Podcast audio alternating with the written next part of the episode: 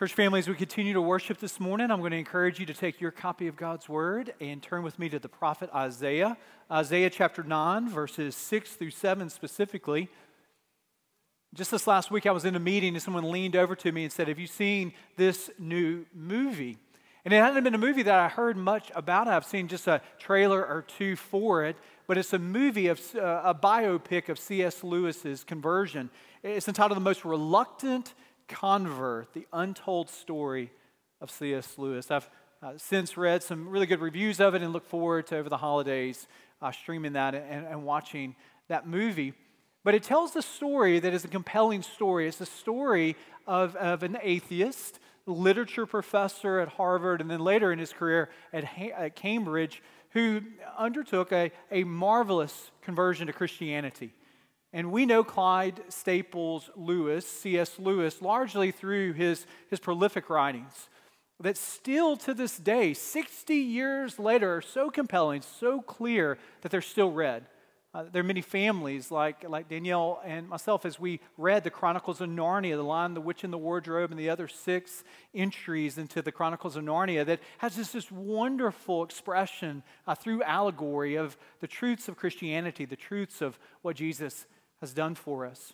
Many of you have benefited from his apologetic work, uh, Mere Christianity, Screwtape Letters, uh, The Problem of Pain. There, there are many books that, that still today, if you walk into a Books a Million, still today, if you walk into a Barnes and Noble and you walk over to the Christian section, you will still see these books sold 60 years later. It's remarkable. Uh, one of the reasons we read him is because he's just so clear, so compelling. In Mere Christianity, he is writing about a central question the question of who is Jesus? Now, it's one of his most famous books, if not the most famous book of the 20th century for Christians to read but it comes out of a, a unique historical background. Uh, Lewis was commissioned by the BBC during World War II to have a series of fireside chats on the radio to the British public. They, are in the midst of World War II, there's tremendous uncertainty, there, there's tremendous angst. And out of all the things that Lewis could uh, speak to them about that has become composed in mere Christianity, he doesn't say seven helpful ways that you can get through uncertainty. None of that in mere Christianity. None of this self actualization, trying to overcome the difficulties, none of that. Actually, Lewis, in the midst of uncertainty, pinpoints the, the most important question to be able to ask, and even more importantly, how you answer it. Who is, who was Jesus? Your Christianity, and Lewis's words, gives us this really helpful declaration of how we can answer that question. Uh, you see it on the screen. I'm trying here to prevent anyone from saying the really foolish thing that people often say about him being Jesus. I'm ready to accept Jesus as a great moral teacher, but I don't accept his claim to be God. That's the one thing we must not say. A man who is merely a man and said the sort of things Jesus said would not be a great moral teacher. He would either be a lunatic on the level with the man who says he is a poached egg, or else he would be the devil of hell you must make your choice. You can shut him up for a fool. You can spit at him and kill him as a demon, or you can fall at his feet and call him Lord and God. But let us not come with any of this patronizing nonsense about his being a great human teacher. He's not left that open to us. He did not intend to.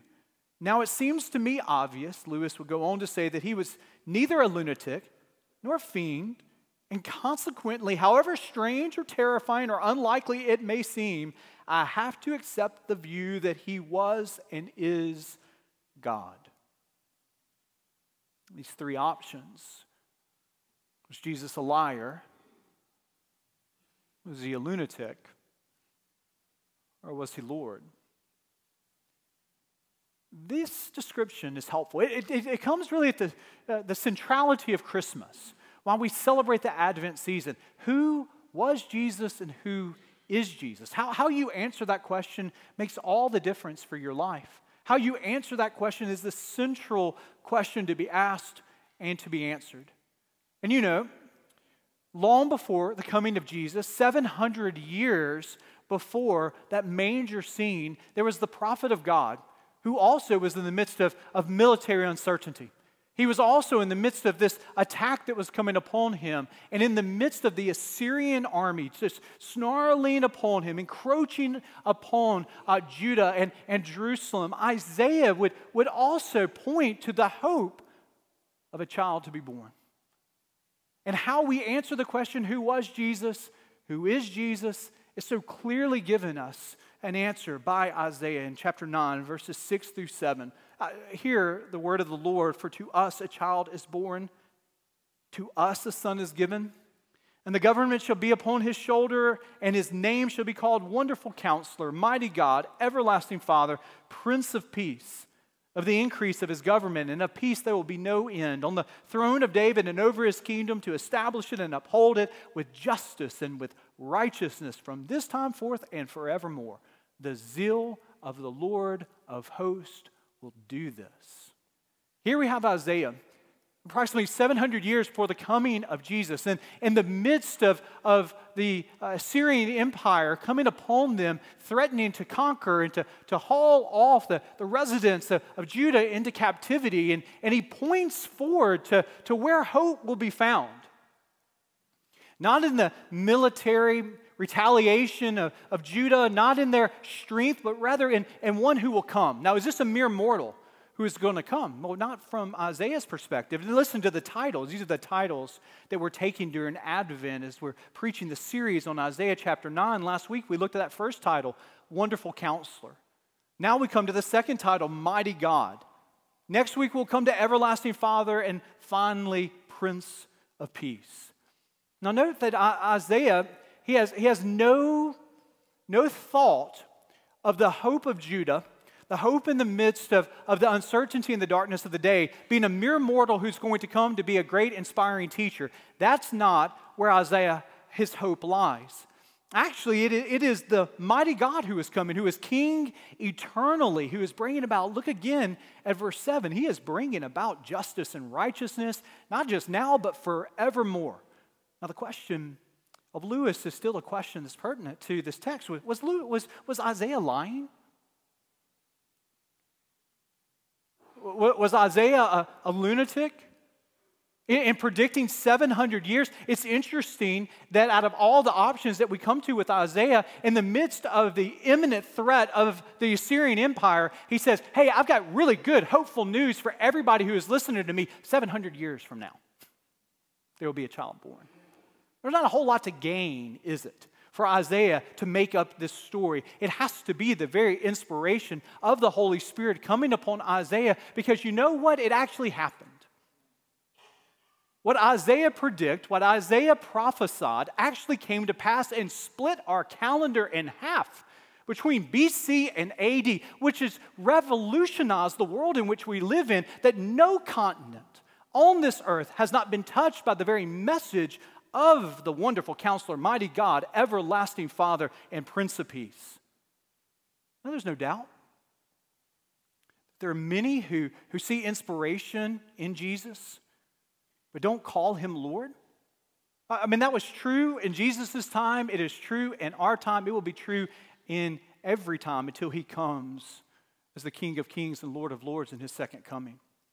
But no doubt that people have looked to Jesus as an inspiring moral teacher. there's probably no more famous example of this than the nonviolent, nonviolent uh, revolutionary there in India, Gandhi, in, in, opposing the imperialistic empire of Britain in that day. Uh, Gandhi, he, he drew upon the very teachings of Jesus. He drew upon the Sermon on the Mount, and, and he found tremendous inspiration so much inspiration that it fueled what would revolutionize India in that moment and, and, and to come forevermore. And Gandhi saw upon Jesus the, uh, the, the power of his teachings. But notice when, when Gandhi is asked about who Jesus was, notice how he answers that Jesus occupies in my heart the place of. How are we going to answer that, Gandhi? One of the greatest teachers who have had a considerable influence upon my life. But here's the thing I think Lewis is right. Not just for Gandhi, but for all of us here. We're not left with the option for Jesus alone to be just one of the most considerable influences upon our life. But we can't take Jesus' teaching in isolation from who he claims to be that would spur on the very birth of the Christian church and the spread of the Christian message. Do you know why hundreds of thousands of people for 2,000 years in the threat of persecution and the threat of danger have died martyr's death because Jesus was a great God? No. Do you know why hundreds of thousands of people throughout the years have left their home and left their professions and moved to the other sides of the world to live and to share the message, the message of a great moral teacher? No. Do you know why thousands upon thousands of people have, in the name of Jesus, opened orphanages and hospitals and have pursued justice? Why? Because Jesus was a great guy who said great things? No, no, and no. The, the claim of Jesus is a claim that is profound that he claims to be the mighty God, come in the flesh as a baby, as a child. At the very heart of Advent, do not miss who Jesus was and who Jesus is. What is the person of Jesus? This is the central question that is, that is to be answered in Advent. The person of Jesus. Jesus says that he is not merely an example of faith, but rather he is the object of our faith. Jesus claims not to be one way to the Father, but the way to the Father. Uh, there's probably no better example that's more clear and compelling to the person of Jesus than, than when John in John chapter 1, verse 1, and then later in verse 14 would tell us so clearly who this person of Jesus is. In the beginning was the Word, you see it on the screen, and the Word was with God, and the Word was God.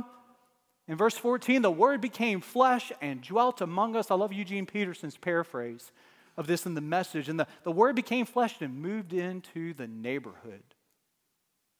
And we have seen His glory the glory as of the only Son from the Father, full of grace and truth. You fast forward to 14 verses, you have our 14 chapters, and you have Jesus in a conversation with Philip. In verse 6 of chapter 14, he says, I'm the way, the truth, and the life. No one comes to the Father except through me. If you had known me, you would have known my Father also. From now on, do you know him and have seen him? From now on, do you do know him and have seen him? This is staggering what Jesus is saying. He, he's saying to these faithful Jewish men, guess what? The God of Abraham, Isaac, and Jacob, if you want to see him, look at me. The God of Daniel in the lion den, if you want to see him, look at me. The, the God who, who called the Israelites out of Egypt, who would call through the burning bush Moses to say to Pharaoh, Let my people go. If you want to see him, look at me. Staggering claim. So much so that Philip is speaking for the disciples by saying, Lord, show us the Father. And it's enough for us. Like, we want to see this. And Jesus said to him, Have I been with you so long? And you still don't know me, Philip. Whoever has seen me has seen the Father. How can you say, Show us the Father? Notice what Jesus is claiming here. He is not claiming to be a representative sent from the Father. He is not claiming to be an angelic messenger from the Father. He is claiming that He is God incarnate, God in the flesh, that when you see Him, you see the Father. You read the Gospels. Jesus comes not just as a, a mere inspiring teacher to give us a worldview to follow. No, He heals the sick. And more than healing the sick, he will say to those that are sick, Hey, you have a greater problem. That is your sin problem, and I will heal that sin problem by forgiving you of your sins. In the midst of the disciples, in this stormy night, where they feel as if the waves are going to, to capsize them, it's in that moment that Jesus shows up on the scene. He says, Be still to creation itself. Uh, Jesus my friends, is not a mere mortal teacher. He is the mighty God. What we're claiming here is at the heart of Christianity. What we're claiming here is confounding and it's staggering. it, it is what Christians for 2,000 years have called the very doctrine of the uh, Holy Trinity that the Son of God is, is eternally, uh, eternally Father, Son, and Holy Spirit. They're the same essence. What is the Father's is the Son's. It's one God in three distinct persons here Father, Son, and Holy Spirit. Now, we want to find illustrations and we want to find analogies that help us be able to kind of wrap our mind around this. And so, throughout history, for 2,000 years, we've gone to pull out these analogies and these illustrations, thinking to ourselves, well, that's how it is. And so, you'll hear people say, well, you got water and you got steam and you got ice, sort of like that. Or you hear people say, well, it's like time and you have past and you have present and you have future. And then you You'll have others say, no, no, no, no. You remember St. Patrick, and he's there in Ireland. He's got the three leaf clover here, and it's sort of like that. And you also have people say, no, no, no, no. It's sort of like a uh, David Eldridge. I'm, I'm a husband to one wife, Danielle. I'm a father to three sons, Hayden, Luke, and Jonathan. I am the son of Jimmy Eldridge and Debbie Eldridge. One David, three roles. Now, here's the thing all of those illustrations all of those analogies give us a glimmer, they give us a glimpse, but all of them fall strikingly short. Uh, all of them have bits actually of heresy that have been condemned by the church. Why? Because what we're describing is beyond our analogies what we're describing is beyond our illustrations. So when we come to the Holy Trinity, Father, Son, and Holy Spirit, one God, three persons, the uh, uh, Father sending the Son and the Son coming to the earth, we come to this place and we don't try to figure it out so we can get a hundred on a theology test. We bend our knees in worship to a God who is wholly different who is beyond your illustration and beyond my illustration, beyond our analogies. That's not a bad thing, that's the best thing. That what we're describing is a God who is unlike you, unlike me, unlike us. And so all of our illustrations, they fall miserably short. And it leads us to bow our knees in adoration and a worship of a God who is unlike you and me. That's the person of Jesus. But I want you to see here the power of Jesus. There's a, a, striking word that Isaiah uses to describe the, the baby that is going to come 700 years later. It's easy for us to miss this. It's the mighty God. That, that word mighty is just dripping with irony. It upends all expectations. Uh, he is describing the power and the might and the strength of a baby I mean, all of that doesn't make sense to us. I mean, there's nothing mighty about a newborn baby. There's nothing strong about a newborn baby. With our three boys throughout the last you know, few years, there's been a movie, a cartoon movie that some of you have seen that's called Boss Baby. And, and the whole premise of the movie is you've got all these little babies walking around and they're all in charge and all these adult kind of conversations that are happening through babies. And, and the hilarity of it is that's not how life is. If you're an uncle or if you're an aunt here in the sanctuary, do you remember what it was when you held your niece or your nephew for the first time? Do you remember when you went to your sister's house? Or do you remember when you went to the hospital room and she, she so gingerly gave you and said, Here is your niece? And you didn't jostle, you were so careful to make sure the head was, was placed so gently. You, you don't, there, there's nothing about a nine pound, six ounce baby that, that you think is self sufficient, so you gingerly hold this baby in your arms. Uh, unless it's like the fourth niece or fifth niece that you have, or, or nephew, and, and it's a little bit different there, but that, that for you, you know what I'm saying. And to think that the mighty God was cradled near the very breast of Mary. That the mighty God would be wholly dependent, that the mighty God would be born and, and ultimately have for his crib a feeding trough. This is the mystery of Christmas. This is the mystery of the incarnation. This is the mystery of God with us. We say mighty and we think we think battle. We think a military parade. We want to show off the strength of our mighty army. Uh, Isaiah could relate to that. Many people in our world can relate. That's how we show might. You think might? You get in a boxing ring And you've got, you've got a boxer going up against his opponent, and he, he gets him into the corner, and it's uppercut after uppercut to, to have a, this barrage of blows that ultimately brings him to submission as he falls to the ground and he hears the bell. That's might. And what we're describing here is this powerful, ironic twist that the baby who is going to be born would live a perfect life and he would hear the bell of defeat and death. Martin Luther, the great German reformer, hundreds of years ago, would talk often about the foolishness of the cross. That, that from a human perspective, what we're describing, that victory comes in defeat, is foolishness. That strength comes in weakness is foolishness.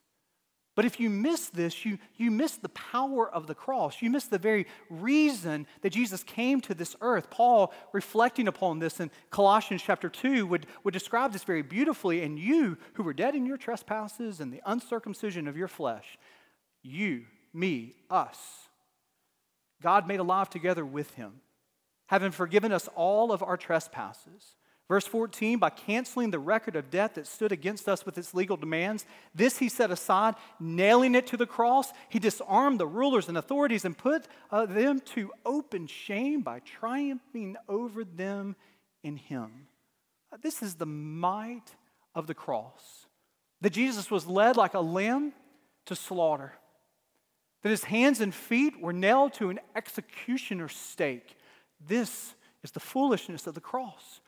But the might of the cross is that God would forgive us of all of our trespasses, that, that infinite weight of sin that, that none of us in this room can, can push off of us through our works, through our actions, through our strivings, through our desire to be good people. The weight is too heavy upon us.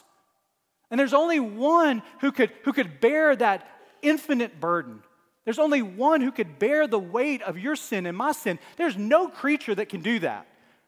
There's no angelic messenger that can do that. There's no great teacher that can do that. The only one who could bear that weight is God Himself. And the message of the cross is, is that God Himself took upon Himself the very penalty of our sins. And He Himself has atoned through His Son so that you who are far from God can be made close to God. This is the power of the cross. That God has forgiven us of our sins and He's made us who were dead alive. And while our trespasses and our sins, they, they seek to pull us, we actually have a freedom because we've been made alive together with Him. And that power that takes the worst day of human history, the death of the Son of God on Friday, and transforms it into the most miraculous day of his resurrection that Sunday after. That resurrection power, good news, lives in you. That resurrection power, good news, Christian, lives in you. Now, I know it feels really far from your experience, but we need to be reminded of these truths sometimes that through the power of the Holy Spirit, the power of the resurrection is in you. And so there's still a battle, and there is still an enemy Satan, the flesh, sin, this world, and, and, he, and he prowls about and he seeks to confuse us and to accuse us and to strip us. But I want you to hear that as Satan prowls about and he shoots bullets against you, all of those bullets are blanks because he's been defeated. He has been defeated. He is a conquered foe. And this is good news that the power of the resurrection lives in you. It lives in me. It lives in each and every one of us who have turned to him by faith. This is the power of Jesus at work in your life. The first church I ever served, I remember vividly going over to a house of one of our church members and she, for years, had, had prayed so much for the freedom of, of one of her sons to, to come out of drug addiction. And many of you have walked this road. And, and many of you, this is not hypothetical, and you, you know how heinous that journey can be.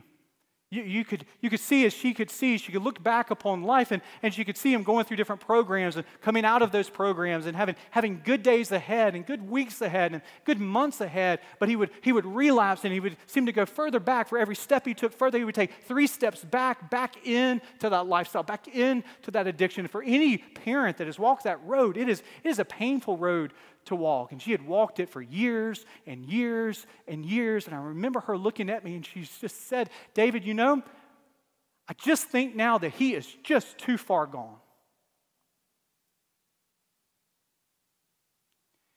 And that phrase, that phrase has just haunted me. There's a follower of Jesus, that there could be a situation or a person that is just too far gone, that, that, that, that, that there's no prospects that are hopeful in front of you, that, that, that there could be any situation that is just too far gone. Now, I know from a human perspective exactly what she's saying. And for those of you that have walked that road, I am sure that you know intimately what she's saying. That from her ability, there's no hope. That from her trying and striving, there's, there's no future. I, I get that. But what we're here to describe this morning is a mighty God who we worship. A mighty God who, who comes in the midst of hopeless situations. And while his son is dead on Friday, there is hope because Resurrection Sunday is right around the corner. And if you're here this morning, I want to give you an invitation to retire in your spirit or to retire in your language, to retire in your heart that phrase, this person is too far gone. This situation is too far gone. Now, no. I know some of you are here.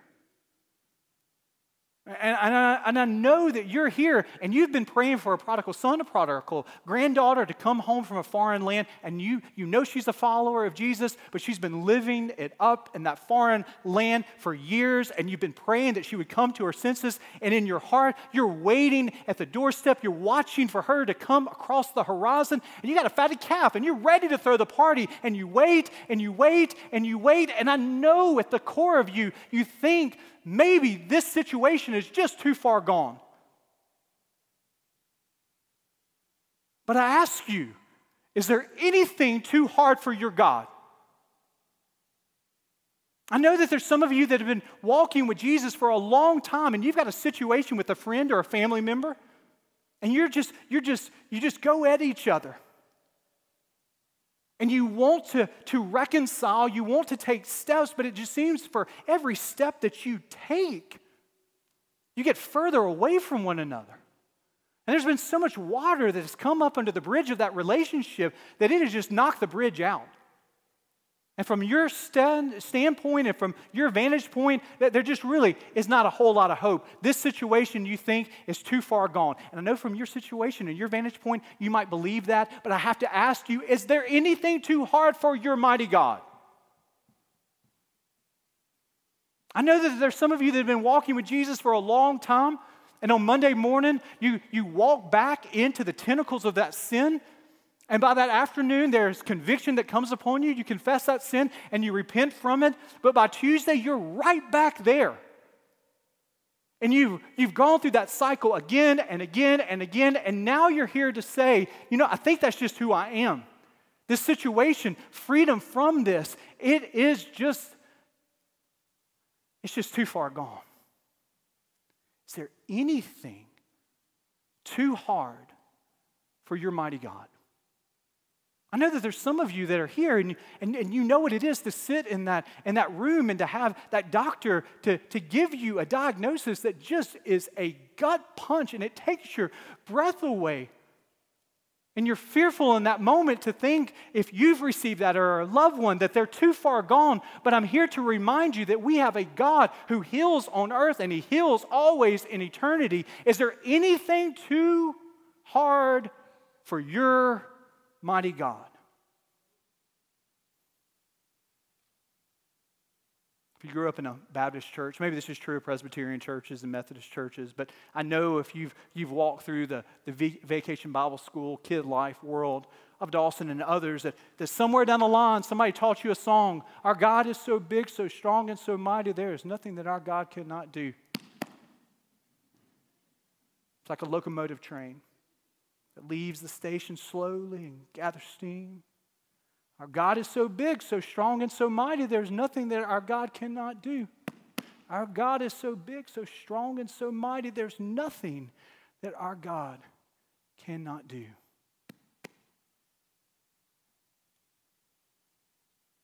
I think it's easy for us to sing that song.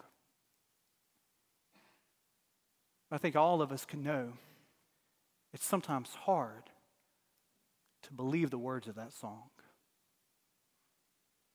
Your God is so big, He's so strong, and He's so mighty. There is nothing that your God cannot do. Amen.